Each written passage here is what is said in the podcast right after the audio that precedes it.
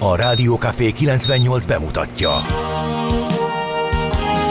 A Fekete Erdőn is túl, a város szélén, a hatos számú korteremben, egy olyan városban, ahol a vészhelyzetek mindennaposak, és bármi megtörténhet. És meg is történik.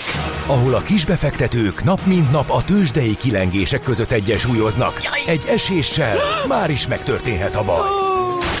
Segítség! Csak négy doktoron múlik a biztos felépülés. Doktorulakat várják a négyes műtőben. Egy fáradt, de mindenre elszánt és profi csapat vigyáz az egészségre minden reggel. És kik ezek a kitartó szamaritánusok? Négy orvos, egy módszer és egy bögre kávé. Ács Gábor, Gede Balázs, Kantor Endre és Mihálovics András. A főorvosi szobából pedig Profit professzor adja a helyes diagnózist. Humor, emberi sorsok, közönséges balesetek és profi megoldások. Néha sürgősségi, néha félig zárt osztály. A Gazdasági Muppet Show minden hétköznap reggel. Te is figyelj! Neked is írjuk a receptet! De miért? Ha nincs pénzed azért, ha megvan, akkor pedig azért. Millás reggeli. Egy kis kanállal minden reggel, és minden rendben lesz. A Millás reggeli főtámogatója a Schiller Flotta Kft. Schiller Flotta is rendtakár. A mobilitási megoldások szakértője a Schiller Autó tagja. Autók szeretettel. A Millás reggeli főtámogatója a Magyar Nemzeti Bank. Szép jó reggelt kívánunk, kedves hallgatók! Ez a Millás reggeli itt a Rádió Café 98.0-án, január 16-án kedden pontban fél hétkor itt a Nács Gábor nagyon vigyorog. hát ez a mély levegőbbel indított a szokásos ha- hasonló, de azért uh, érezhetően a Áj, most de nagy kedvem van visszaérkezni a szabadságról. Típusú beköszönés uh, csalt mosolyt az arcomra. Tehát... Uh, Gede Balázs a másik Igen. műsorvezető. Nem most érkeztem, tegnap már kaptam belőle. Hogy az én pozíciómban, hogyha véletlenül elmegyek három nap szabadságra. Akkor minden összeomlik. Hát nagyjából igen. Rádölt a fejemre az egész cucc. Úgyhogy tegnap látástól Mikulásig, és azt hiszem még jobban elúsztam, mint eddig, mert hogy menet közben is jöttek a feladatok nagyobb ütemben, mint ahogy megoldani tudtam. Az nagyon jó, amikor elindulsz igen. egy jó nagy listának a nap elején, igen. hogy ezt kell ma megcsinálnom, és vagy ránézel, igen, és ránézel este, és hosszabb, igen. Ja. Így. Előfordul, de ez a népszerűségedből fakad. Ö, abból, igen megtudták, elterjedt, hogy visszaérkeztél, és mindenki keresett és Abszolút, ellátott. ez így történt. Ennek örülni kell. Mondunk elérhetőséget is, 0636 980 980, ez az SMS, WhatsApp és Viber számunk is, és már jönnek ide üzenetek nekünk, mindjárt hát kicsit lassan nyílnak. Uh, Ugye van, amelyik még tegnapi, csak ugye az agglomerációstól indul a mai látom, szerintem. Ja, jó, igen, okay. igen, csak hirtelen, ha nem olvasottakra nyomtam, de aztán kiderült, igen, hogy annak a listának az eleje még tegnap esti, vagy délutáni. Agglomerációban éppen, de azért csak mínuszos jó reggelt kartársak. Erősödő, de még kellemes út és forgalmi viszonyok között indul a nagy vizit, aggály és tünetmentes 22 perc, mint tegnap. Valami esett is, csúszás veszély fennállhat, ez D-kartás írta. Aztán jó reggelt, akkor most tényleg Németország neki vagy Oroszországnak, ott mindenki hülye? Teszi fel a kérdését. Zsolt, lesz ma Németországgal ról beszélgetésünk Feledi Botond külpolitikai szakértőnkkel. Mindjárt mondom azt is, hogy mikor. Uh, 7 óra után, 7 órás hírek és zene után rögtön Németországgal foglalkozunk. Aztán. Hú, vissza, akkor beleszaladok gyorsan, ha már elkezdted, csak hogy átfog, nagyon érdekes témáink lesznek végig, tehát Németországgal, hogy ott mi folyik, beszélni fogunk. E, akkor a másik nagy téma, hogy állnak le az európai autógyárak, mert hogy nem érkeznek meg az alkatrészek. A szuezi, hát ezt nem szuezi válságnak hívják, mert kicsit délebre van a probléma, de a lényeg az, hogy miután nem tudnak átmenni a szuezi csatornán a hajók, ennek most már egészen kézzelfogható következményei vannak. Úgyhogy a logisztikai oldalról, logisztikai rovatban is ezzel fogunk foglalkozni a Transped légi tengeri szállítmányozási osztályvezetőjét. Fogjuk fagadni Mihály Attillát, és egyébként meg az infláció most nagyon jó lesz megint, illetve a dezinflációs folyamat fölgyorsult a várakozásoknál is kedvezőbb lett. Itt majd a Nemzeti Bank közgazdasági és költségvetési jelentéseket felelős ügyvezetőigazgat fogjuk faggatni, hogy ez mitől van, illetve arról a vitáról is majd érdeklődünk, ami a kormány és a egy bank között van az infláció eleresztését, nem, ereszt, nem ere, e nem eresztését el, vagy nem eleresztését e, illetően. Ez mind e, ma lesz, és a diafilmet mondd el te. Azt igen, 70 éves a diafilm, és ennek apropóján fogunk beszélgetni a diafilmgyártó vállalat nem, az a korábbi diafilmgyártó Kft. Kft. Igen. ügyvezetőjével, mert hogy él és virul, és ilyen nagyon finoman képzeld, a felkészítés alatt rákérdeztem, hogy hát persze majd mindennek kérdezünk, hogy hát izé, milyen filmek vannak most a piacon, milyen a szokás, a fogyasztói szokás, kik nézik, stb.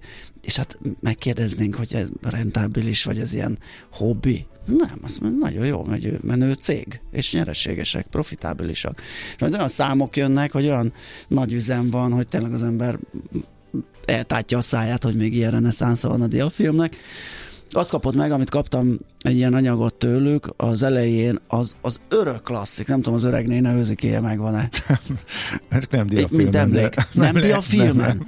Hát úristen, én azt, azt, azt én, én ott erdőbe akartam lakni, meg, meg egyáltalán meg őzikékkel. És hatással volt. Eszméletlen. És akkor megláttam ezt a, a grafikát a, a fejlécén, a sajtóanyagnak, hát mondom, hát muszáj megénekelni, meg örökíteni, hogy hogy is áll a diafilm, úgyhogy erről fogunk beszélgetni majd fél kilenc után. Sorba mentünk, tehát a hallgatók ki azt kérdezte, hogy az inflációs beszélgetés hány órakor lesz, az 8 után, ugye? Egy az lesz közvetlenül 8 óra után, a hírek után, Fú, igen. Hát és mindig nem értünk a végére, egy érdekes új gyógynövény komposztálási technológiáról is beszélgetünk Adódik majd. És... az első kérdés, hogy mi az, hogy gyógynövény komposztál? Miért olyan rendkívüli szemben a répa héj komposztálással? Uh-huh. Ilyeneket fogunk kideríteni. És a katonai, katona Csaba. katonai Csaba. Katonai Csaba is természetesen vendégünk lesz, mesél a múlt, mert ked van. Egy nagyon-nagyon érdekes figura.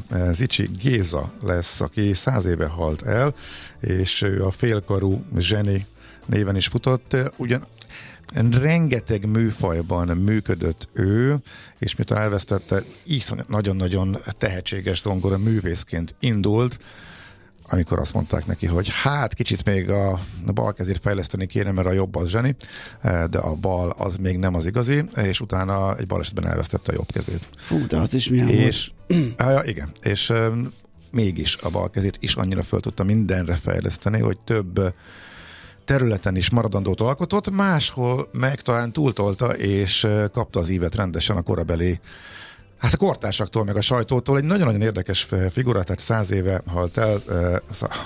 Na jó, nem tudom mi van. Szóval halt, természetesen hunyt el, keverem itt a kifejezéseket. Zicsi Géza, rá fogunk emlékezni, próbálok jobban odafigyelni, és két szónál előbbre gondolkodni. Csak egy, egy gondolat Nem még. pedig túlságosan. Igen? Igen, amikor olvastam róla, egyszer képzelni sem tudtam, hogy, hogy kitalálta, hogy hogy helyettesíti a jobb kezét a bal hüvelykújjával. Igen. Micsoda? Mármint zongora játékban. Igen. Hát igen. eszméletlen pacák lehet. Hát elképesztő turnékon volt. Igen, igen. Egy, egykezes igen. zongoristaként, és világhírű volt, mondhatjuk.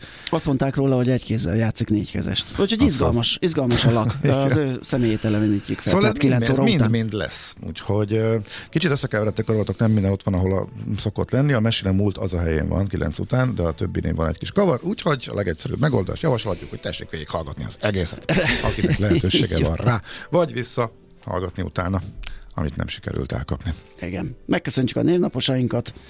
Uh, mindjárt mondom, Gusztávokat egészen pontosan, mármint ők a fő névnaposok, így január 16-án, de ünnepelnek az Ahmedek, Honorátusok, uh, Karák, van Kara hallgatónk, Isten értese sokáig a neve napján. Karát, Karcsa, Karsa, Marce, Marce megint, most volt 9-én. Hát látod. Tessék.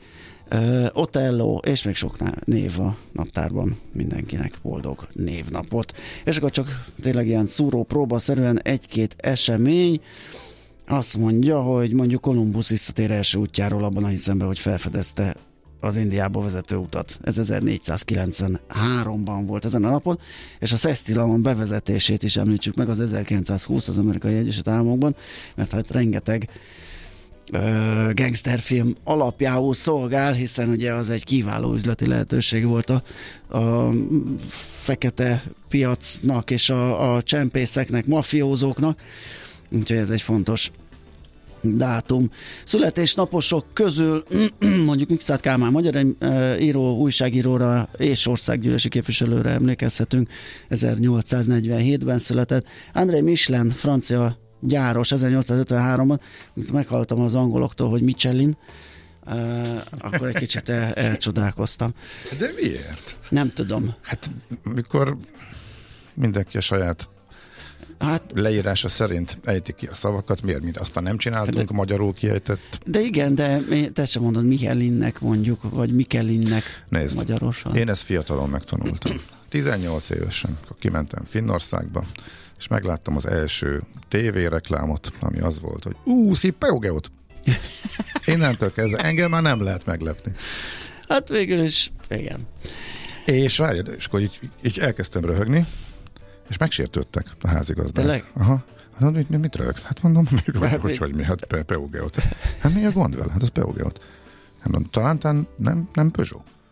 Hát lehet, hogy franciául ők úgy ejtik, de hát ez Peugeot. Óriási. Magyarázta. Óriási. Na, és akkor még uh, születésnaposaink közül számtalan színész, Kabir Bedi, indiai színész, köszöntjük őt, ugye a Szandokán szerepében alakított ő nagyon, de hát természetesen sok más helyütt is feltűnt filmekben.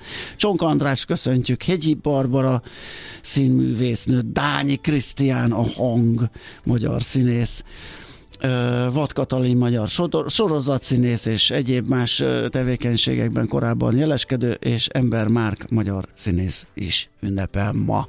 Úgyhogy ez egy ilyen színészes nap, ez a január 16-a. Na, szerintem mehetünk tovább zenéljünk, aztán lapszemlézzünk Hallottál már a kék hétfőről? Valamit igen. Um, a Telex kielemezte, hogy a kék hétfő elnevezés csak 2005 óta létezik. Kicsit föl kaptam a fejemet, hogy miért kékezik, ha egyszer itt ez kimondottan a szomorú jelentése érvényes a, a, a szónak. Aztán az észkommány rovat cikkéből kiderült, hogy a szerzőnek láthatólag fogalma nem volt arról, hogy szomorút is jelent a, a kék, de aztán estére átírták a címet is, ami csak azért volt egy kicsit így meghökkentő, mert ez ugyanaz a portál, amelyik egészen pökhendi és kioktató módon viselkedett. A többivel akkor, amikor beleszaladt tényleg a félmagyar sajtó abba a pápás hírbe, mi arról szólt, hogy a legnagyobb esélyes a pápai posztra Erdő Péter, pedig csak egy lista volt, és miután név sorban, vagy sorolták föl őket, valaki ezt nagyon benézte, és azt gondolták, hogy ez a, ez a tényleges sorrend és a helyezési, az esély lista és akkor írtak ezzel kapcsolatosan két cikket is. Az egy nap sem telt el a 2024-ből, de a hülyeség már végig söpört szinte a teljes magyar médián. Majd pedig utána megnézték, hogy ki hogy javította a cikket, és mi lett a magyar sajtó pápás erdőpéteres bénázások, mm. bénázásából címe, egészen pökhendi igen, módon igen, foglalkoztak igen. ezzel. Na most ugye a saját hülyeségüket. hogy ők, nem, ők sem tévedhetetlenek. Igen, szóval le, egy kis, kis szerénység, szerénység szerintem kollégák. Ezért érdekes látni, hogy amikor ők néznek be valamit, illetve írnak marhaságot, akkor ezt de, hogyan kezelik. Na mindegy, a lényeg az, hogy melyik, a, cik, melyik a cikkből kiderül. Na, csak azt tudom, hogy az itt van valahol. Tegnap volt elvileg. Tegnap volt? Ez mozgó, és, mozgó dátum, uh, ugye? Hát, igen. Tehát, Mert valami formula van rá, hogy hogy kell ezt kiszámolni. Tehát maga a, a kifejezés, ugye az, az, az ősrégi, már hát az 1300-as években is megvolt a jelentése a, a, a, a Blue-nak. Aztán új értelmet kapott a, Amerikában, amikor a munkásosztály akkor végzett bizonyos dolgokat, stb. stb. Na minden, lényeg az, hogy um, Marketing célra valóban 2005 óta használják, amikor egy cég megbízásából kitalálták, kitalálta egy, hát egy tudós szerű ember, akit aztán utána megkapta a magáét, hogy ekkor van a, ekkor a legszomorúbbak az emberek, meg akkor van a legtöbb bongyilkosság, ami hülyeség. A cikk ezt próbált egyébként a Telexes cikk is helyre tenni, viszont az, hogy az elnevezés csak 2005 óta létezik, eh, ami most is szerepel a cikkben, hát ahhoz csak annyit fűznék hozzá, hogy ez a klasszikus a Blue Monday, a New Order-től, ez a 80-as években íródott, és ez már a felújított verzió, ez is 88-as. Ha eltörted a lábad két helyen, akkor többet nem menj arra a két helyre. Millás reggeli. Csak még egy szó a Blue Monday-ról. Nálunk a kereskedelmi célú kihasználása látványosan az tegnap jött velem szembe, ugye ezzel a célral e, hozták elő 2005-ben Angliában egy nagyon méretes sajtóközlemény keretében eh, nyomta a vízzel, hogy ilyenkor mindenki utazzon, mert hogy ez a szomor, az év legszomorúbb napja, és ilyenkor egy dolog tud fölvideni, hogyha repülőjegyet foglalsz, úgyhogy lehet, hogy ez is hasonló lesz, mint a Cyber Monday és társai, és még akármi. Úgyhogy eh, elindult. De hát, hogyha ez az év legszomorúbb napja, nem csinálsz belőle egy jó napot, mert akkor nem lesz az év legszomorúbb napja. Úgy csinál. Hát nem, az, az úgy csinálj belőle jobbat magadnak, úgy, mm. hogy elmész és körülnézel valahol, hogy ez lenne a logika. Értem. Szerintem ki fog ebből Kicsit még nőni valami. Szerintem elős, de hát, ugye, érzem én azt, hogy, hogy ez pillanatokat szárba szökkelhet ennek a kereskedelmi. Én is, én, is, én is úgy vélem. Oldala. Na, azt mondja, hogy portfolio.hu arról ír, hogy a leggazdagabb magyarok vagyonáról megjöttek a számok, és bővült ez a kezelt vagyon. December végével meghaladta a 9500 milliárd forintot, ami a hazai privátbanki szolgáltatóknál kezelt összeg. A rangsor élén továbbra is, a, mármint a vagyon méret, kezelt vagyon mérete nagysága alapján állított rangsor élén az OTP, private banking -á. Jó nagy előnyel, tehát ez Igen. nem is meglepő is lenne, ha változna, úgyhogy De ott nyomul az MBH, a KNH és az Erste, amelyek mind 100 milliárd, 1000 milliárdos ügyfél vagyon fölött rendelkeznek, illetve kezelnek, úgyhogy erről lehet még számokat, adatokat olvasni a portfolio.hu. Tudod, mi az érdekes a mi? privátbanki vagyonokat illetően? Az, hogy darabra az ügyfélszám az nem nő. Igen. Szóval évek óta nem nő, viszont eszeveszett mértékben nő maga a vagyon. Ami nyilván a, kiváló vagyonkezelésnek is a következménye. A gazdagok gazdagodásának. Hát viszont ugye? annak is, hogy más forrásokból is gazdagodnak. Uh-huh. Sokan. Viszont darabra meg nem lesz több. Úgyhogy azért ez figyelemre méltó. Igen, abszolút. Ez árnyalja a képet. Ö, nálad? 24.hu-t nézegettem, vagy illetve olvasgattam. Hetes cikkes eljárást. Az, az igen, hogy lehet, hogy megint a hetes cikkes eljárást akarják megindítani Magyarország ellen. A kérdés azért merül föl, mert már, egy, mert már meg van indulva. Ami meg van indulva, azt nem kell megindítani. És akkor ezt magyarázza a cikk, de most nem megyek bele, mert tényleg nagyon hosszú lenne, mert tényleg nagyon bonyolult, hogy ki mit indíthat, mi az egésznek a rendszerre. A hetes cikkes eljáráson belül az első meg a második eh, cikkeinek a szerepe, eh, lényeg az, hogy komolyabb fellépést akarnak, de mármint azok a képviselők, akik ezt elindították ezt az aláírásgyűjtést, ennek az útja, módja szerepel a cikkben tényleg hosszasan, úgyhogy ha valaki érdeklődik a uniós bürokratikus rendszer működése iránt, akkor tényleg annak, azoknak ajánlom, hogy ezt elolvassák. Röviden azért rövid távon ebből nem valószínű, hogy lesz bármi komoly. Nekem legalábbis ez jött le ebből a cikkből. Hát Economics csúcsdöntés előtt a japán tős, de a Nikkei 34 éves csúcsára készül fölhágni. E, ugye ott e, három műszakban nyomtatják a jent, és hát az megkeresi keresi az útját, úgyhogy hajtja az árfolyamokat fölfelé, ennyi nagyjából a történet. e, úgyhogy én más most így nem is találtam. Ha nálad sincs, akkor vagy zene, vagy bőrze, Há, nem, vagy sincs. valami legyen már, ja, hogy időm, időm sincs, úgyhogy bőrze mindenképp. hol zárt? Hol nyit? Mi a sztori? Mit mutat a csárt? Piacok, árfolyamok, forgalom a világ vezető parketjein és Budapesten.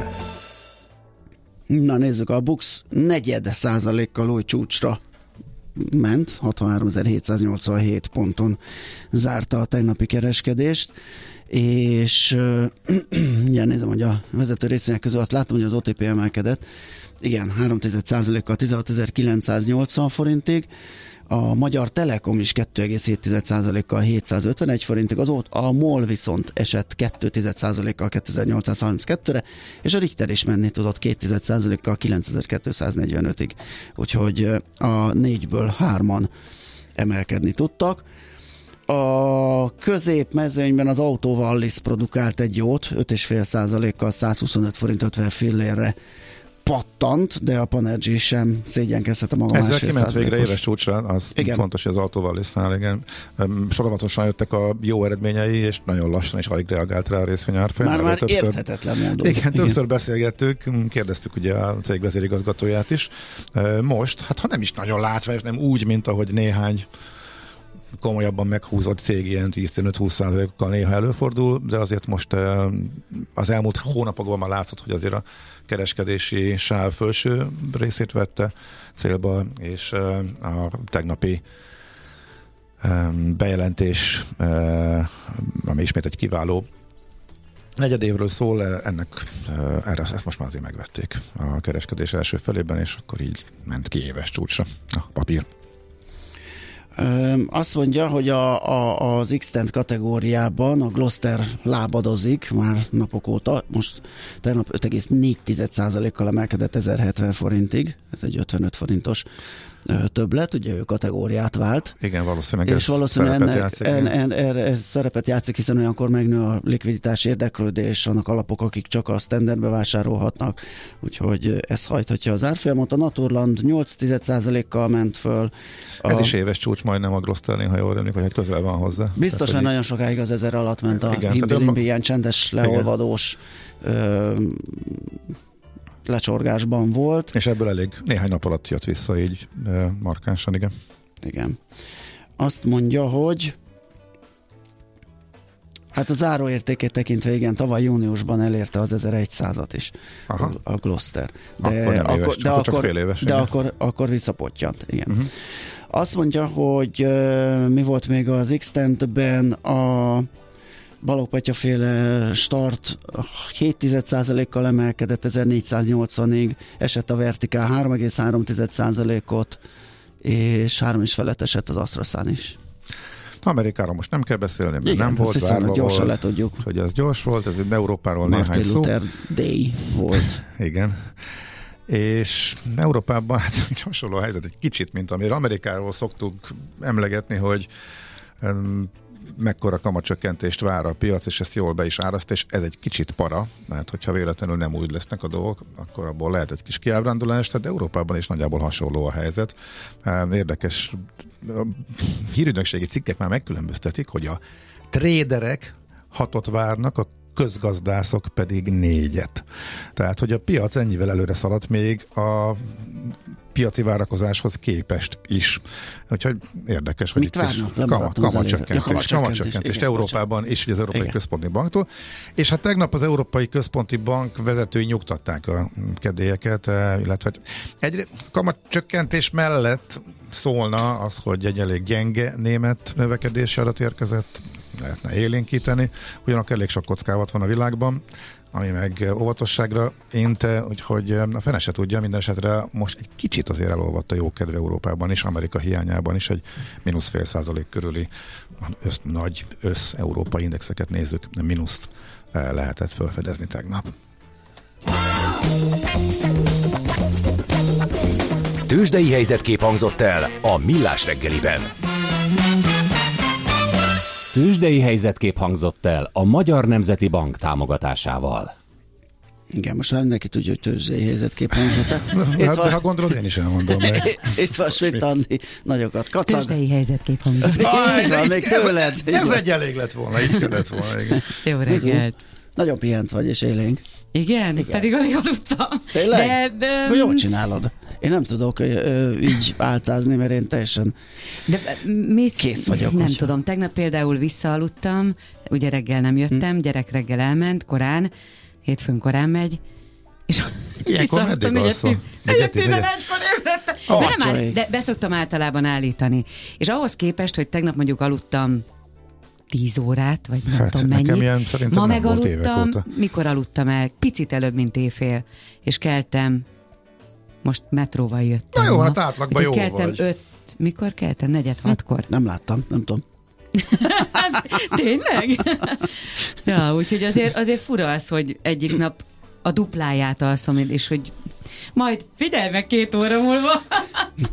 Nem szokott lenni Nem. semmi, én legalábbis kívülről nem szokott látszani. Hát te belül lehet, hogy érzed, de hogy felénk nem jut el, és ez, Ez jó. ez így tök. Meg tudod, most, most még mindig folytatódik a no sugar, no alkohol, Aha.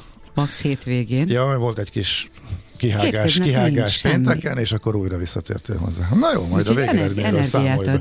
Az abszolút. A szerszámgazda írja még egy gondolat csak a, a Blue Monday-hoz, hogy mindig január második hétfőjére esik, ugye nekem. Harmadik. Harmadik? Mhm. Ez a harmadik mo- most? Mhm. most M- Már a harmadik? Harmadik hétfő volt szerintem. Szerintem, Nem? hát lehet. Legalábbis én úgy tudom, hogy a harmadikra esik. De a És másodikon ráadásul is... elsője volt hétfő. Igen, A- 1 8 akkor pláne harmadik. Na, Igen. akkor ez olyan lesz, mint a Cyber Monday, Ja. meg a Black Friday, és Igen. minden, több Blue January. Mindenki akkor ünnepi, amikor a konkurensek nem, és akkor mindenki Kék akkor január lesz marketingel belőle. itt, persze. Úgyhogy erről ennyit. A mai világban könnyen félrevezetnek a csoda doktorok és a hihetetlen megoldások. Az eredmény? Hája pocim marad, a fej még mindig tar, a profit meg az ablakban. De már is segítenek a legjobb orvosok. Doktor megelégedés, doktor higgadság, doktor vidámság és doktor nyugalom.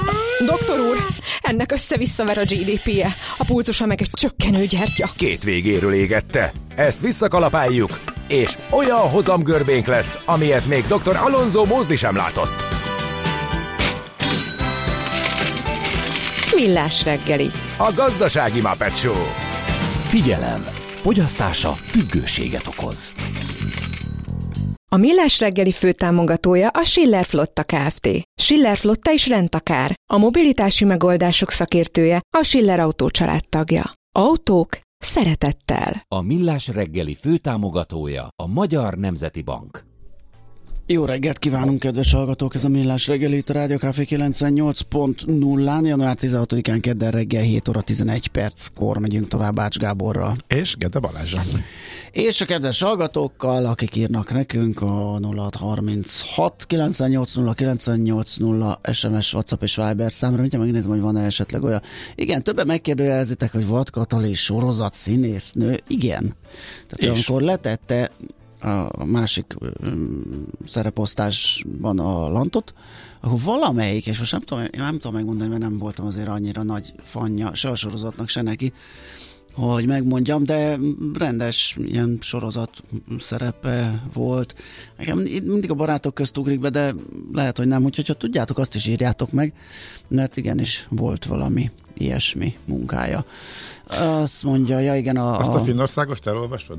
Finnországosra az volt, hogy sokszor megemlíted ezt a finn korábbi finn létedet, és arról szeretne többet hallani Hát, a kedves hallgató. Nem tudom, mi lenne a hely, meg nem tudom, hány hallgatót érdekelne ez. Egy évet töltöttem kinn, és a mai napig imádom a kedvenc országom, ott tudnék Jóban, élni rosszban, ezt írja úgyhogy Jóban, rosszban, na, úgyhogy Finnország a legjobb hely a világon, szerintem legalábbis. nekem, így, nekem így becsipődött, úgyhogy ha csak lehet, akkor vissza-vissza járogatok, sehol nem érzem olyan biztonságban, olyan, hogy is mondjam, hmm, olyan, olyan kellemesen, olyan, hogy, hogy, hogy ez egy normális, biztonságos, mindenki jó fej, még a maguk úgymond hidegségében is a, a, az emberek a nyelvet is imádom, úgyhogy nekem mind- Finnország az egyik nagy kedvenc. Úgyhogy, hogyha nem mindenki fázós lenne a környezetemben, akkor én szívesen visszamennék életem végére oda, de hát ez nem fog megvalósulni. Valószínűleg meg ez tök egyéni. Na, csak nagyon röviden. Na, menjünk tovább. Nyugodjon meg, nekik azt mondtuk, maguk az őrültek. Millás reggeli. Hogy megígértük, Németországgal foglalkozunk, ugye már jó napok óta tartózik, tar, na, zajlik ez a gazdatüntetés, aminek a kiváltó oka az, hogy a gépeik utáni, tehát a traktorok, amivel üzemelnek dízel támogatások ö, 2026-ig talán több lépcsőben kivezetésre kerülne, és hát ez ügyben elégedetlenkednek, de ugye érdekesség, hogy erre rákúszik a politika is, főleg a szélső jobb, aki próbálja felkarolni ezt a mozgalmat és egy kicsit fölhangosítani. Úgyhogy ezekről a folyamatokról beszélgetünk dr. Feledi Botont külpolitikai szakértővel. Szia, jó reggelt! Sziasztok, jó reggelt kívánok! Na hát az ügy háttere az viszonylag tiszta, vagy az, amitől kirobbant, de de hová nőhet ez, vagy, vagy hol tart most ez a gazdatüntetés itt Németországban? Így van, tehát ahogy jeleztétek meg, hogy a hírekben is elhangzott, éppen tegnap volt a legnagyobb összejövetel, uh-huh. tehát igazából folyamatosan még nő és egyre több helyszínen, illetve Berlinben egyre többen jelennek meg a gazdák.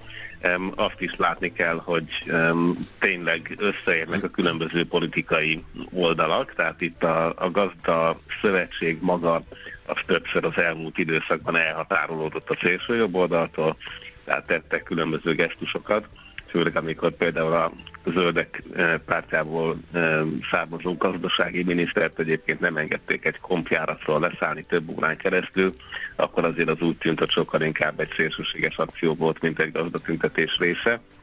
Tehát ilyen esetekben a gazdák maguk is jelezték, hogy ez a szélső jobb oldal, de tény, hogy a kormányal szemben e, ugye több társadalmi csoportnak is van kritikája, tehát e, ilyen szempontból azért van bőven szimpátia. Harmadrészt pedig azért ezt az egészet úgy is e, kell néznünk, ugye itt egy akrárdízel támogatásról van szó, aminek a kivezetését azért döntött el a német kormány, nagyon sok egyéb mellett, ugye a német vasút támogatásának a megvágásától kezdve különböző egyébként a gazdákat érintő megvágásokig, megszorításokig, mert ugye tavaly e, ősszel ugye a német alkotmánybíróság azt mondta, hogy mégsem volt jogszerű az, ahogy elköltötték a különböző speciális pénzügyi alapokban lévő pénzeket. Uh-huh amiket még egyébként azért hoztak létre többek között, ez egy Covid újjáépítési saját német alap volt, klíma alap, és a lényeg, hogy 60 milliárd eurót így a kormánynak vissza kellett tenni a költségvetésbe, és ezt a 60 milliárdot gerebézték össze többek között pont ezzel az agrárdízel támogatásnak, illetve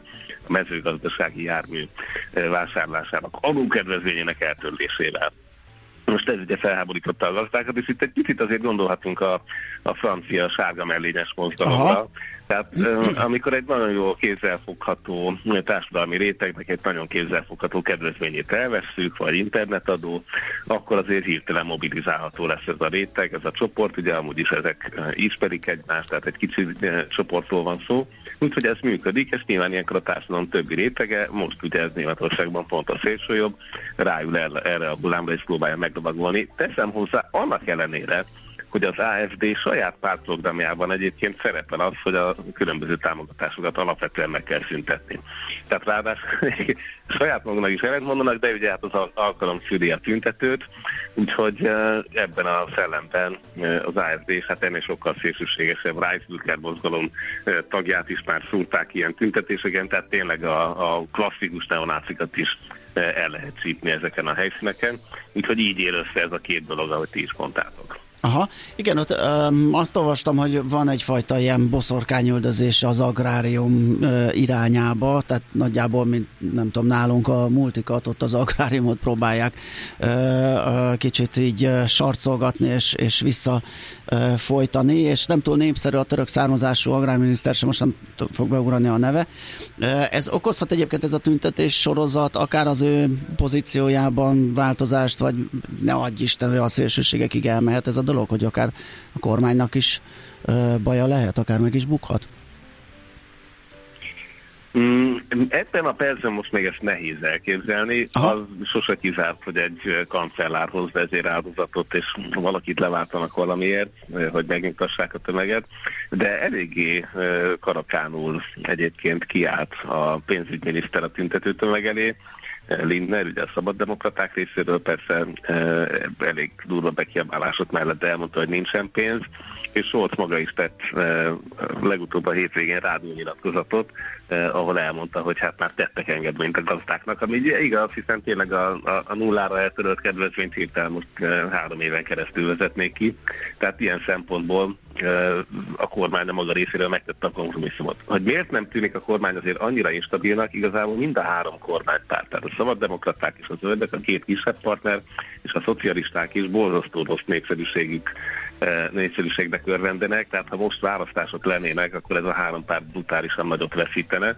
Úgyhogy ilyen szempontból nekik minden jó, amivel a következő ciklus végéig ki tudják húzni, és van esélyük javítani ezeken a pozíciókon.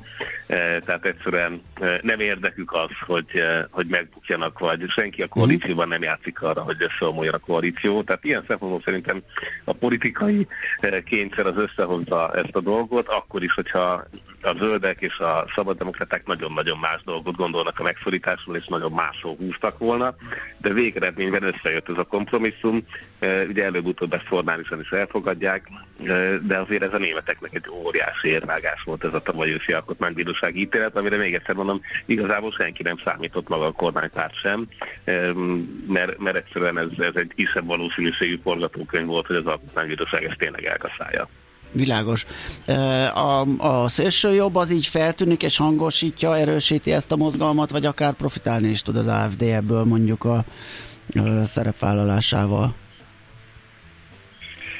Mm, az AFD ugye most a második eh, legmagasabban mért erő a demokraták után, tehát mm, sőt, azért hagyományosan Kelet-Németországban sokkal-sokkal erősebb, eh, tehát ott, ott azért tényleg látszik az, hogy hogyan tört föl. Ugye ez az európai parlamenti választások miatt különösen izgalmas lesz, hogy júniusig hogyan alakul, uh-huh. vagy pedig tényleg egy nagyobb AFD frakció egyszer csak megjelenik az európai parlamentben. Um, um, egész biztos, hogy tud belőle profitálni, tehát azt, azt látni, hogy a, um, talán, talán merész lesz a hasonlat, de a Trump-féle protest szavazatok, tehát aki nem azért adja Trumpra, mert szereti, hanem azért, mert még jobban utálja a másik oldalt, ilyen módon a protestszavazatok e, úgy tűnik, hogy gyűlnek az AFD körül. Tehát akiknek egyszerűen elege van a, a mainstream pártokból, e, az most az AFD irányába tud elindulni, de hozzá kell tenni, hogy a szélsőbal párt is megalakult, ugye a Szaravágénk megféle párt, ami a ex-kommunista pártból vált ki, és, és valószínűleg ott is, tehát egyszerűen a, a társadalmi e, szélsőségek elkezdtek megjelenni a politikában. Ez a németeknek és Németországban alapvetően egy új jelenség, tehát ugye pont 2016-17 körül még azt mérték, hogy Európában az egyik legkevésbé polarizált társadalom a német, és most ez hirtelen beindult. Tehát amit láttunk egyébként ugye Franciaországban, Ausztriában nagyon sok helyen végigmenni, ez a németeknél sokáig nem e, zakatolt végig, ez most szépen elindult, és ezt látjuk. E, kérdés persze, hogy ez egy német kontextusban mit jelent. A harmadrészt pedig ugye ennek a koalíciónak az alternatívája az lenne, hogy akár nagy koalíció, ami a Merkel érában volt többször is, amiből abszolút elege van a két nagy pártnak is, meg a társadalomnak is, e, vagy pedig ugye a CDU kezdetne először pakolni valamit a zöldekkel, vagy ki tudja kivel, e, és itt nyilván ugye mindig felmerül a kordon saniter mögé bepakolt uh-huh. ASD, hogy e, lesz-e hivatalos szövetségi együttműködés jobb és szélső jobb között, ugye ugyanez a kérdés lesz majd az Európai Parlamentben is, és innentől azért elég vad gondolatok születnek, persze láttunk már olyan pártokat, akik megszelidültek, amikor közelebb kerültek a hatalomhoz. Például itt vannak a, a svéd demokraták kérdése, aki kívülről támogatja a svéd kormánykoalíciót, a radikális svéd jobboldali párt. Ez egy érdekes politikai játszma, ami most elindult. Németországon is végig fog menni ez a folyamat, amit eddig megspóroltak, vagy szerencsésen elkerültek, ez most érkezik Németországban. Oké, okay, hát követjük a fejleményeket. Nagyon köszi, hogy egy kicsit képbe helyeztél minket, és hát szép napot kívánunk, további jó munkát.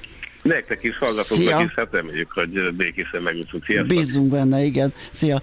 Dr. Feledi Boton külpolitikai szakértővel néztünk rá arra, hogy hát mi történik itt gazda tüntetés címszóval Németországban.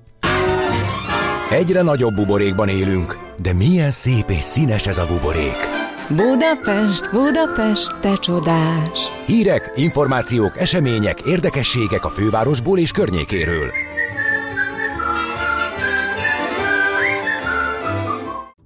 Hétvégi, hétvégi programok közül bezár a Renoir kiállítás, az egyik, amit mindenképpen ki akarunk a emelni, meghosszabbítás után, Igen. és a meghosszabbítás után bezáró kiállítás természetesen a utolsó hétvégén meghosszabbított nyitvatartással várja a szép művészetiben azokat, akik eddig lemaradtak róla, de szeretnék megnézni. Úgyhogy ez egyik, ami fontos, a másik 20-án szintén meghosszabbított nyitotartás lesz a jégpályákon, mert hogy ez lesz a ja, jégpályák az egy nagyon izgalmas kis kezdeményezés, igen. Természetesen mindenféle külön program, DJ set, jégdiszkó, stb. stb. A fő helyszín, hát nem meglepő módon a budapesti műjég, de itt Budapesten még fesztivál lesz a Budapest Parkban, a Hello Buda Winterlandben, Budai Jégkert jégpályán, Belvárosi Korizó, Eteletéri jégpálya, Tüskesátor, Mátyásföldi jégcsarnok és a Bókai kert is szerepel a helyszínek között. Igen, nekem is azt tűnt fel, hogy nagyon sok jégpálya működik most már, rendre bukkannak föl a város különböző pontjain, úgyhogy most már egy ilyen 35 helyszínes kis mulatságot össze lehet hozni. Hát, hogyha nem tránykodtam volna el a szezont, és nem az első alkalom lenne, hogy jégre lépek a szezonban, akkor körbe is járnék pár, párat, de az a baj ugye, hogy a szezonkezdő korizás az mindig nagyon megviseli itt ezt az első, a sínnél is van ilyen, itt a sípcsont előtt lévő az a vékony nekem, izomréteg, nekem, vagy nem tudom nekem mi az. azt minden megviseli. Igen. Egy kocogás, egy, fut, egy hirtelen nagyobb gyaloglás, nekem az olyan érzékeny, és nem tudok vele mit csinálni. Igen, úgyhogy ebből nem lenne egy nagy körút, hanem egy egy órás korizás valahol, majd a levánszorgás a pályáról, úgyhogy sajnos nem tudom körbejárni a helyszíneket, legfeljebb gyalogosan. De mi ajánljuk azoknak, akik uh-huh. kondícióban vannak. Na, tegnap meg viszont elindult a körvasút egy újabb szakasza, a déli körvasút fejlesztésének a következő üteme. Ugye ez azt a célt szolgálja, hogy kettőről három vagy esetleg négy vágányosra bővítsék helyenként a vasúti pályát. A beruházás részeként a Ferencváros és Kelenföld állomások között megújul a vasúti pálya, új Dunahíd létesül, illetve Nádorkert, Közvágóhíd és Népliget elnevezése három új megálló is épül. A tárcavezető Lázár János ígérete szerint több fát fognak ültetni, mint amennyit kivágnak, hogy megnyugtassák a zöldeket is. Tehát akkor ezt most nem kaszálták el, mert hogy mindenben... Ez most nem. Ugye, Még hát nem. Ez, ugye ez már el, elindult, tehát hát amikor ott áll a híd a három vágányal, úgyhogy nem vezet rá három vágány. Igen. Nyilván. De nagy csindaratával átadj, átadjuk. Igen. És a, hát a környezet védelmi vonatkozásain lehet vitatkozni, meg azon is, hogy ez a környékbelieknek mit jelent, meg hogy nyilván mit kénytelenek, vagy mit jó, hogyha elviselnek a nagyobb köz érdekében éppen a helyszín közelében lakók, de hát ez igen sokáig tartó vita. A lényeg az, hogy a tegnapi információ az, hogy elkezdték a következő ütemet az építésben. Aztán kibővül a pótlóbusz járat a hatos villamos helyén. Ugye már múlt héten megemlékeztünk róla, hogy időszakosan is és mm, már ez megvalósult az éjszakai járat esetében. Most a teljes vonalon pótlóbusz fog járni. Hétköznapokon este fél tizenkettő és hajnali négy óra között, ugyanis akkor nem fog járni a Vili. Hát akkor csak éjszaka. Ez csak éjszaka, uh-huh. így van, de a teljes vonalon, mert hogy ott az azt hiszem ilyen Igen. valamelyik szakaszról számoltunk be még múlt héten, és hát azért mert fel kell újítani itt a a, vagy karbantartás miatt az az indok, hogy ezért nem jár majd a villamos. Az egészség a teljes testi, lelki és szociális jólét állapota, nem csak a betegség hiánya. Az egészség közös ügyünk. Tájékozódjunk együtt az ellátás, diagnosztika, költségek, eszközök, finanszírozás és biztosítás aktualitásairól. Pulzus. A Millás reggeli általános egészségügyi rovata. Na kérem szépen, a foglalorvos.hu portállal foglalkozunk, illetve hát ezen keresztül a magánegészségügyel, hogy uh, hogyan is állunk így uh, 2024-ben ezzel. Uh, itt van vendégünk Strauf Fanni közgazdász, a foglalorvos.hu alapítója és ügyvezetője. Jó reggelt kívánunk! Jó reggelt kívánok! Mit tud a foglalorvos.hu, azt mondjuk el? Hát azt gondolom, hogy 2024-ben már nem újdonság azt mondani, hogy online keressünk valamit, vásárolunk, döntünk, döntéseket hozunk, uh-huh. ugye nem csak autót, használt autót, ingatlant, repülőjegyet nézünk és keressünk, akár férj és párválasztásra, és kiváló az internet számos példa mutatja. Tehát miért pont a magánegészségügyben vagy egészségügyben ne lenne ez így? Úgyhogy Na, de 11-ben még azért nem volt így? 11-ben nem volt egyszerű, vagy nem volt ennyire egyértelmű azt gondolom, hogy akkor is a páciensek számára már ez, ez elvárás volt, vagy lett volna, inkább az orvosok voltak azok, akik kicsit lassabban barátkoztak meg a digitális megoldásokkal, vagy nehezebben De a magánegészségügy, mint olyan, azért még 11-ben Hát diagnosztikai szinten szerintem olyan. igen, ugye az volt az első, ahol nagyon megsz, az, az diagnózisban szerintem a képalkotó rendszerek használatában. Akkor ugye, kezdett fölfutni, vagy igen, az, in, az indulás, hogyha visszakanyarodunk. Az... Igen, igen, azt gondolom, hogy a mi 2011-es indulásunk és történelmünk is nagyjából összecseng vagy egybeesik a magánegészségügy fejlődésével Magyarországon. Ugye az akvizíciók, tehát a nagyobb láncok 15, 16, 17 körül kezdődtek uh-huh. el, de a lakásrendelők, ahogy pozitív vagy pejoratív értelemben nagyon sokan szokták emlegetni őket, én azt gondolom, hogy sokat köszönhetünk nekik egyébként, ma is, az ellátás tekintetében, de ők már 2011-ben bőven ott voltak, gondoljunk csak a nőgyógyászok, hát a fogászati rendelőkre, ugye azok már bőven van. Hamarabb is elindultak. És akkor ezt úgy kell elképzelni, hogy ez olyan, mint ugye, hogy felsoroltál sokféle területet, autót, feleséget, tehát ez is egy ilyen gyűjtőszájt akkor ezek szerint a szolgáltatóknak, és én ott tudok keresgélni, mint egy ilyen árösszehasonlító oldalon, Pontosan. vagy egy ilyen agregát. Igen, igen, igen. Mm. Ugyanúgy értékeléseket lehet olvasni, ugyanúgy fotó és bemutatkozók alapján lehet választani, tehát mondjuk egy urológust, hogyha uh-huh. ha keresnétek, akkor ki tudod keresni, melyik az a szimpatikus orvos típus, aki bente hiszel, az egy idősebb, összes hajóorvos, akire azt gondolod, hogy tapasztalata van, és elolvasod a, az értékeléseket, és ez visszacseng, vagy éppen egy fiatal csinos hölgy az, uh-huh. akiben azt gondolod, hogy bizalmad van, és a, megnézed, hogy a jövő hétre, vagy akár holnapra hol van szabad időpont. Tehát a transzparenciát, az átláthatóságot keressük igazából mindenhol az és életben. Ezt a részét hogy fogadták a, a, az orvosok, hogy őket ott gyakorlatilag ott lesznek a kirakatban, hogy az értékelésekkel, ezt gondolom azért nehezebben ment át. Nehezebben nyilván kiállni a placra és értékeléseket ja, hát fogadni, igen. hogy így mondjam, ez volt az első reakció. Aztán az élet olyan szempontból megoldotta, hogy ma már azért a Facebook, Google, korábban különböző fórumok, blogok ott voltak, ahol szabadon lehetett mindenfélét irogatni. Ugye a szomszédasszony unokahugának a testvére hallotta, hogy a doktor úr jó vagy rossz. Ehhez képest ez egy moderált formája a véleményalkotásnak, hiszen csak kizárólag olyanok írhatnak be véleményt, akik előtte vásárolhatnak. Kicsit olyan, mint az Amazon könyvvásárlása, uh-huh. hogy egyébként el tudom olvasni, hogy ő vásárolta, elolvasta, akkor az ő véleményére adok, és nem biztos, hogy olyanokét fogom elolvasni a Google-ban kontrollálatlanul, akik esetleg ott sem voltak, csak hallomásból fröcsögnek egy kicsit. Tehát az orvosoknak, tehát ők vállalják, hogy ott vannak, tehát ők maguk jelentkeznek, tehát nem az van, hogy nem mi kényszerítjük őket. De a tudtukon kívül nem kerülnek nem, föl, nem, csak nem. mert a itt a szolgáltatás lényege az, hogy alapvetően mi az orvosokkal vagyunk üzleti kapcsolatban, uh-huh. tehát ők fizetnek ezért a szolgáltatásért nekünk. Jelen pillanatban ez az üzleti modellünk, és ők ebből olyan módon profitálnak, hogy nyilván a jó hírük az, az transzparensen, összehasonlíthatóan kikerül, és további pácienseket tudnak forgani, fogadni ezen keresztül, tehát gyakorlatilag egy marketing csatornaként számukra ez egy uh-huh. ideális felület.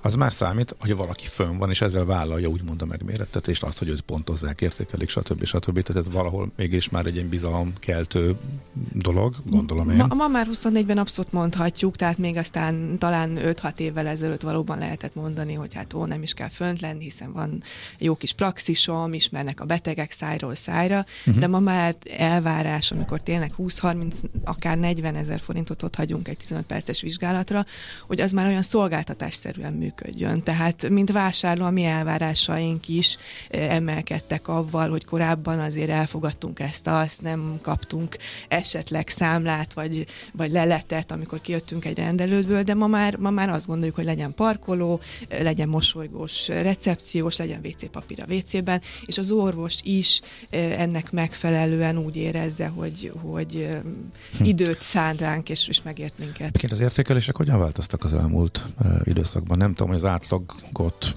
az átlag mit mutat, csak azért kérdezem, mert több olyan visszajelzés is volt, és nekünk is van olyan saját tapasztalatunk, hogy volt egy irgalmatlan fölfutás, tudom, négy-öt évvel ezelőtt, amikor sokan ráébredtek, hogy itt azért tényleg teljesen más szolgáltatást kapnak. Sokan kényszerből is jönnek már várólisták, meg elégedetlenek az állami egészségügyel, de hogy mintha az elmúlt években ez átfordult, hogy mintha itt is már megnőtt volna a panasz, panaszoknak a száma, már nem annyira mosolygósok, már itt is, én is jártam úgy, hogy kb. úgy patintottak le, és olyan gyorsan, noha elég sok pénzt fizettem, mint hogyha Néha azt is hallani, hogy nem volna, csak a kiszolgálás ez... színvonala vagy miensége, hanem például a, a, a szakmai hozzáállás is. Ugye régen azért ez erősen szelektált ez a szektor, és tényleg a legjobbak kerültek oda magas fizetésért, és mint hogyha ez a nagy ütem, ez a nagy tempójú ö, fejlődés azt is magával hozta, hogy már nem válogatnak, annyi örülnek, hogyha bizonyos posztokon van orvos.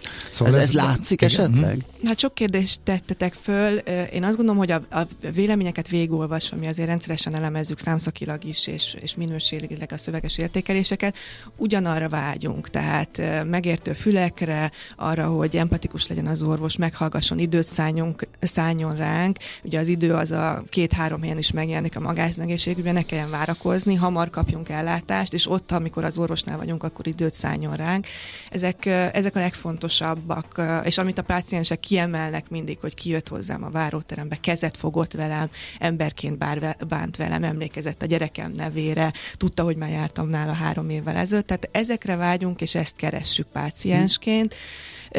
Lehetséges, hogy, hogy nem tökéletesen találjuk meg a, a várakozásainkat egyeseken. Én azt gondolom, hogy egyre professzionálisabb próbál lenni a magánegészségügy is. Tehát azért vannak oktatások, tényleg, ahogy az előbb mondtuk, most már felszereltségében és kialakításában ezek a nagy magánrendelők igyekeznek minden szempontból maximálisat nyújtani. Nem egy könnyű piacról mm. beszélünk, tehát itt azért nem egy olyan nyereséges üzlet vagy iparág, világról beszélünk, hogyha csak megnézzük a top 20-30 szereplőt, időnként vannak ilyen kimutatások, és ugye, ha már a pénzügyek vagy a gazdasági vonalat is behozzam, 12%-os EBITDA szintről beszélünk, tehát, hogy nagyon küzdenek ezek uh-huh. a mhm. rendelők azért, hogy fejlődjenek is, növekedjenek, piacrészt szerezzenek, de közben egyébként maximálisan megpróbáljanak felelni a, a, a vásárlók vagy páciensek uh-huh. elvárásainak.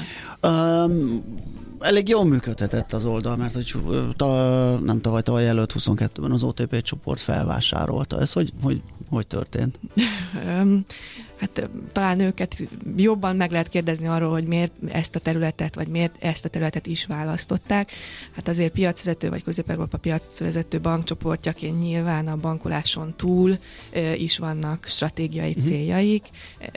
Ezt a Beyond Banking uh-huh. ugye kifejezéssel is, is szokták illetni. Minden, ami nem bank, vagy a bank köré Igen, pontosan ezek az ökoszisztémák, uh-huh. ahol, ahol ki lehet aknázni, vagy, vagy együtt lehet élni, és dobogni a, a, a vevők, a, a, a vásárlók vagy ügyfelek szívével, és azt gondolom, hogy a magánegészségügy is olyan, ahol a bizalom, uh-huh. a, a stabilitás, a kiszámíthatóság az egyik legnagyobb kulcs, és a legnagyobb elvárás akár milyen szolgáltató, vagy akár a foglalórvos felé is. Tehát ilyen szempontból egy, egy piacvezető, innovatív és egyébként megbízható bank és márka, az egy olyan pluszt tud adni nekünk is, hogy, hogy tényleg hihetetlen új pályára tudott minket minket állítani, de hát ott vannak azok a szinergiák, amit egy ilyen óriási bank csoporton belül, akár az egész, ha csak az egészségügy területét nézzük is, ki tudunk használni, és ezeknek az előnyeit mind a klinikai partnereink, tehát a, a szolgáltatók, az egészségügyi szolgáltatók is tudják érezni a mindennapokban, másrészt azok a páciensek, akik használnak minket. Uh-huh. Uh, igen. Mitől emelkedtek az infláció duplájával az árak? Ez a 30% azért megdöbbentette a tavaly a magánegészségügyben. Hát igen, és azt látjuk, hogy ez nem látszik lassulni sem feltétlenül. Ugye az inflációról azért lehet több megközelítésben beszélni, hogy milyen területeken milyen magas az infláció. Ugye te egy általános statisztikai hivatal. Most egy kosár, amiben van igen, minden. Az egészségügy igen. területén ez, ez jelentősen magasabb. Ha csak megnézzük, hogy egy szolgáltatónak melyik a legnagyobb költségelem, az a bér. Uh-huh. És azt azért olvastuk, vagy mindenki hallhatja és olvashatja, hogy a, a szakdolgozó dolgozók bére, illetve az orvosok bérének a rendezése az elmúlt években az egy nagyon forró téma volt, és, és hát csak azt gondoltuk, is... hogy a magánegészségügyben azért ez már magasabb, hogy ez már megtörtént, vagy legalábbis hát, onnan nem Jó, de azért, nem azért a, lépés, a lépés uh-huh. tartani kell. A lépést uh-huh. tartani kell, tehát ez, ez folytatódik a, a jövőben is. Illetve van még egy érdekes anomália, ami amúgy nem egy nagyon transzparens vagy köztudott dolog, hogy ugye áfamentes szolgáltatása az egészségügy, uh-huh. tehát amikor vásárlunk, akkor egy áfamentes alanyáfamentes számlát fogunk kapni, viszont a szolgáltató mindent áfásan vásárol, mondjuk uh-huh. a bér, és uh-huh. esetlegesen akár a, az iroda bérleti díjon felül, de sokan azt is áfásan vásárolják, tehát gyakorlatilag bruttó költségként jelennek meg ö, ezek a költségtételek, amit nagyon nehezen tud ledolgozni egyébként egy olyan ö, terület, ahol borzasztó magas a költséghányad egyébként. Uh-huh. És akkor ez a tulajdonosváltás, hogy itt a alapítója is vagy a portálnak, a, a foglalóorvos.hu-nak, uh, gyakorlatilag ez megtörtént, de te ott maradtál menedzsmentben, meg hát gondolom sok. Igen, uh, hát jelenleg vezetőként, uh-huh. ügyvezetőként vezetem a, a csapatot. Mi továbbra is azért egy ilyen kis startup méretben 15 fővel működünk, tehát azért szeretik bennünk a tulajdonosok továbbra is azt, hogy ez egy ilyen kis lean, uh-huh. gyorsan növekedő kis cég marad továbbra is, tehát próbáljuk azt a, azt a kis cég által adott előnyöket is kielvezni, miközben a nagy cégcsoportnak a, a, a, a hátterével tudunk növekedni, és azt egy új dinamikát tudtunk fölvenni.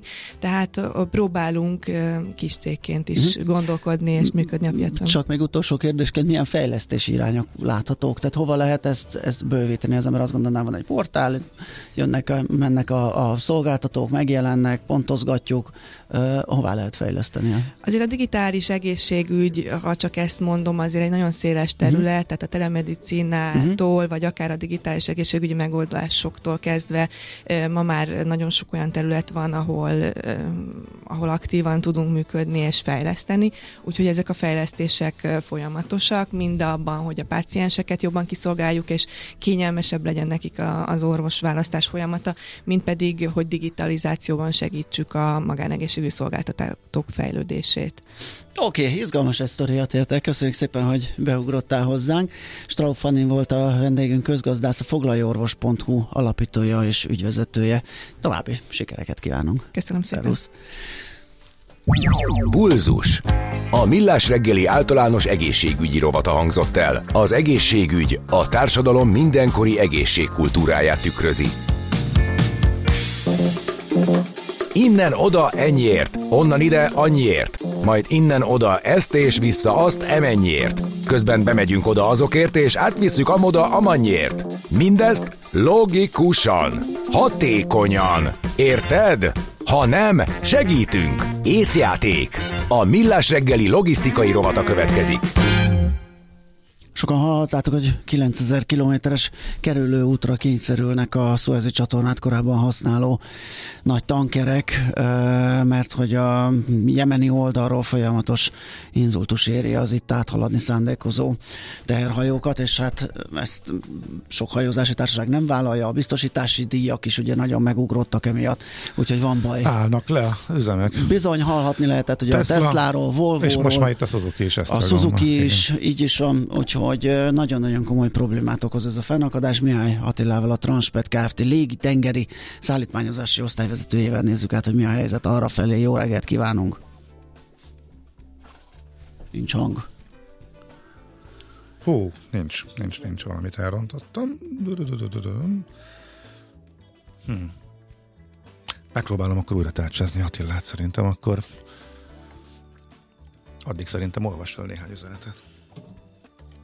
Hogyha lesz hangom, akkor Persze, már, igen, Értem. csak vadul próbálnám meg előhívni, a, de hát nem sikerült, akkor szerintem az Na, akkor megnézem, hogy ki mit írt eddig. Mi ez a cég? Lemaradtam, igen, a végén az elköszönésnél elmondtuk foglaljóorvos.hu uh, volt, akivel beszélgettünk. Aztán van, aki az Inexesen lepődött meg nagyon, és milyen jó, hogy hallhatta DJ Gaben től ezt a számot.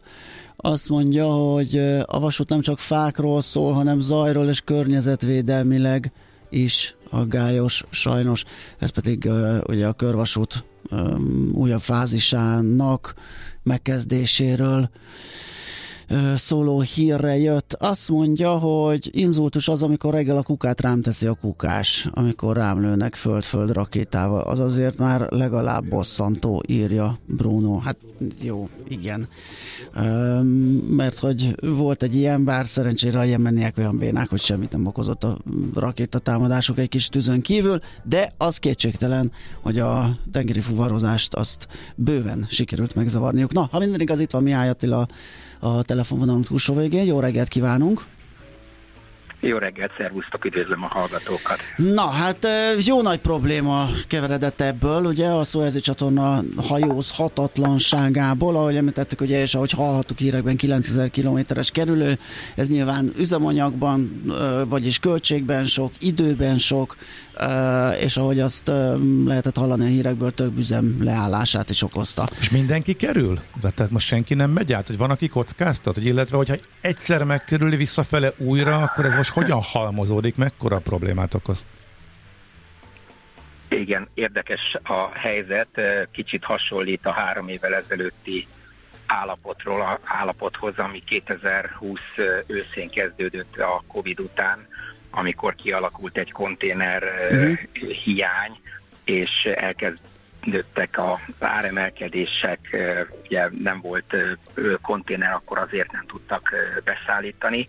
Hát most ugye beütött ez a, ez a háborús helyzet a, a zónában, úgyhogy nem tudnak bemenni, illetve pontosabban vannak hajóstárságok, akik a legnagyobbak közül gyakorlatilag én négyről tudok, akik kerekperec deklarálták, hogy nem mennek be a Suezi csatornába és kerülnek, már a menetrendjeiket is úgy tervezik meg, hogy kerülő úton. Az, hogy ki megy be és ki nem, ez, ez, ezt olyan nagy homály fedi. Biztos, hogy vannak, akik átmennek, akik kockáztatnak. A minap volt épp egy konténerünk, jött ez egyik hajós társasággal, még valahol a Zarab tengerről tudtunk róla utoljára, hogy arra jár. Utána eltűnt, sehol nem lehetett megtalálni, azon a weboldalon, ahol a hajókat nyomon lehet követni, kicsit a repülésnél a Flight Radarhoz hasonló a Vessel Finder nevű weboldal. Nagyon érdekes módon abba a zónába kerülő hajók úgy eltűnnek a képről, nem lehet róluk látni semmit, semmi információt. Ezzel a hajóval is ez volt, nem láttuk merre van, egyszer csak néhány nap után bejelentkezett Jeddából, a, valahol a Vörös-tenger közepéről a hajó, és jött tovább utána a Suezi csatorna felé. Tehát vannak, vannak akik, akik átjönnek. Nem tudom, hogy milyen elf szerint a hajósok deklarálták, hogy folyamatosan nyomon követik az eseményeket, és a, az események függvényében jönnek át, vagy nem jönnek át, de mondom, a legnagyobbak közül jó néhányan kerekperec deklarálták, hogy elkerülik, és, és úgy is tesznek. És ez mekkora költségnövekedés, meg mondjuk egy átlagos, ha van olyan egy átlagos hajó az időben, ha mondjuk egy földközi tengeri kikötőt nézünk célpontként, akkor mekkora veszteséget jelent? Meg mondom, ez a halmozódás érdekel, hogyha ez heteknél tovább fönnmarad ez, és mindkét irányba, vagy többször is kerülniük kell, akkor ez mekkora ellátási problémákat okozhat? Az, az alapellátási probléma az abból fakad, hogy ez hirtelen bekövetkezett. Tehát ez, a, ez okozza a legnagyobb gondot, hogy azok a hajók, a, a, amik nem tudtak átkelni, azok rögtön kezdenek egy olyan hát két hetes csúszás. Ugyanis, hogyha az elkerülés onnan indul, hogy már be akar menni a Vörös-tengerre, és onnan kell megkerülni Afrikát, azért az jóval tovább tart. Ha, ha ez tervezett megkerülés, tehát amikor elindulnak távol-kelet-Kína irányából a hajók, valahol Szingapúr alatt elindulnak már dél felé, és úgy kerülik meg a, a jó reménység fokánál Afrikát, akkor ez ilyen 9-10 ezer kilométert jelenthet. Természetesen ez sok mindentől függ. Például Nyugat-Európa, mediterrán térségbe a ez költségben egy, hát ugye megint hajótól függ, hogy költségekkel közlekedik, de azért ezeknél a konténerhajóknál egy ilyen 900 ezer dolláros pluszköltséggel lehet számolni, amellett, hogy megspórolják az elég drága Suezi átcsatás, Suezi csatornán való átkelés díját.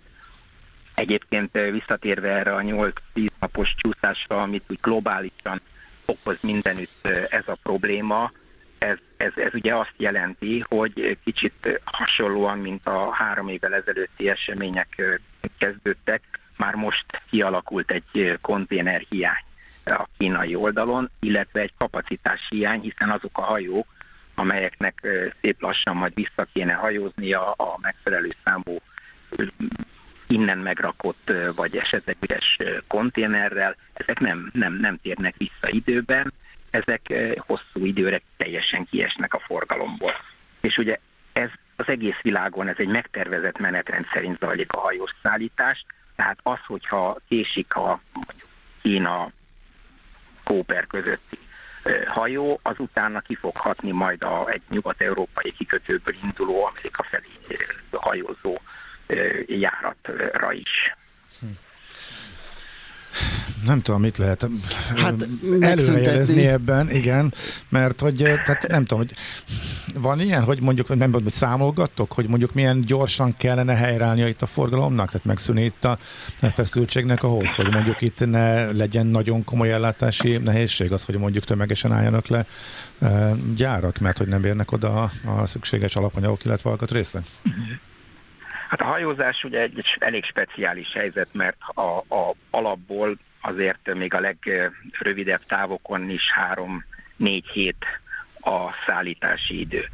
Egy-két nap csúszást mindig ki lehet védeni, be lehet hozni. De amikor ez a csúszás, késés már meghaladja a, az egy hetet, akkor, akkor ez már mindenre kihat.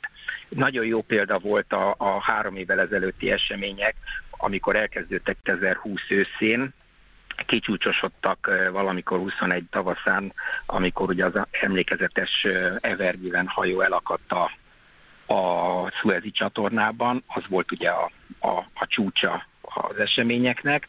Azt követően közel, közel egy év kellett ahhoz, hogy a menetrendek, ebből kifolyólag ugye a kapacitások, árak úgy, úgy, úgy közelítsenek a normális helyzethez.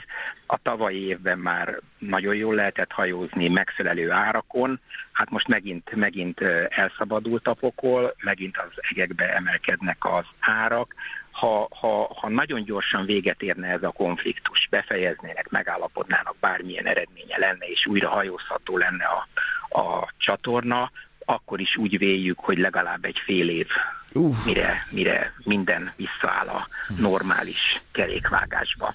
Egyébként most a hajósok is próbálnak újabb hajókat, újabb hajók beállításával könnyíteni a helyzeten, kicsit ennyíteni a nyomást, ez, ez, ezek részmegoldások, tehát ez, mhm, ez nem fogja megoldani ezt a problémát, ez sajnos úgy néz ki, hogy most jó néhány hónapon keresztül ezzel számolni kell, igen, okoz, okoz gondot a, uh-huh. a, az ellátásban, és hát az, ami, ami szintén óriási probléma, az a, az a radikális áremelkedés, igen. ami most ilyen egy hónap alatt közel a duplájára emelkedtek a, díjak.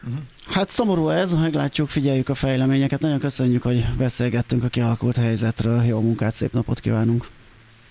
Köszönöm Szia. szépen nektek is hasonlókat. Szervusztok! Mihály Attilával, a Transpet Kft. légi tengeri szállítmányozási osztályvezetőjével beszélgettünk.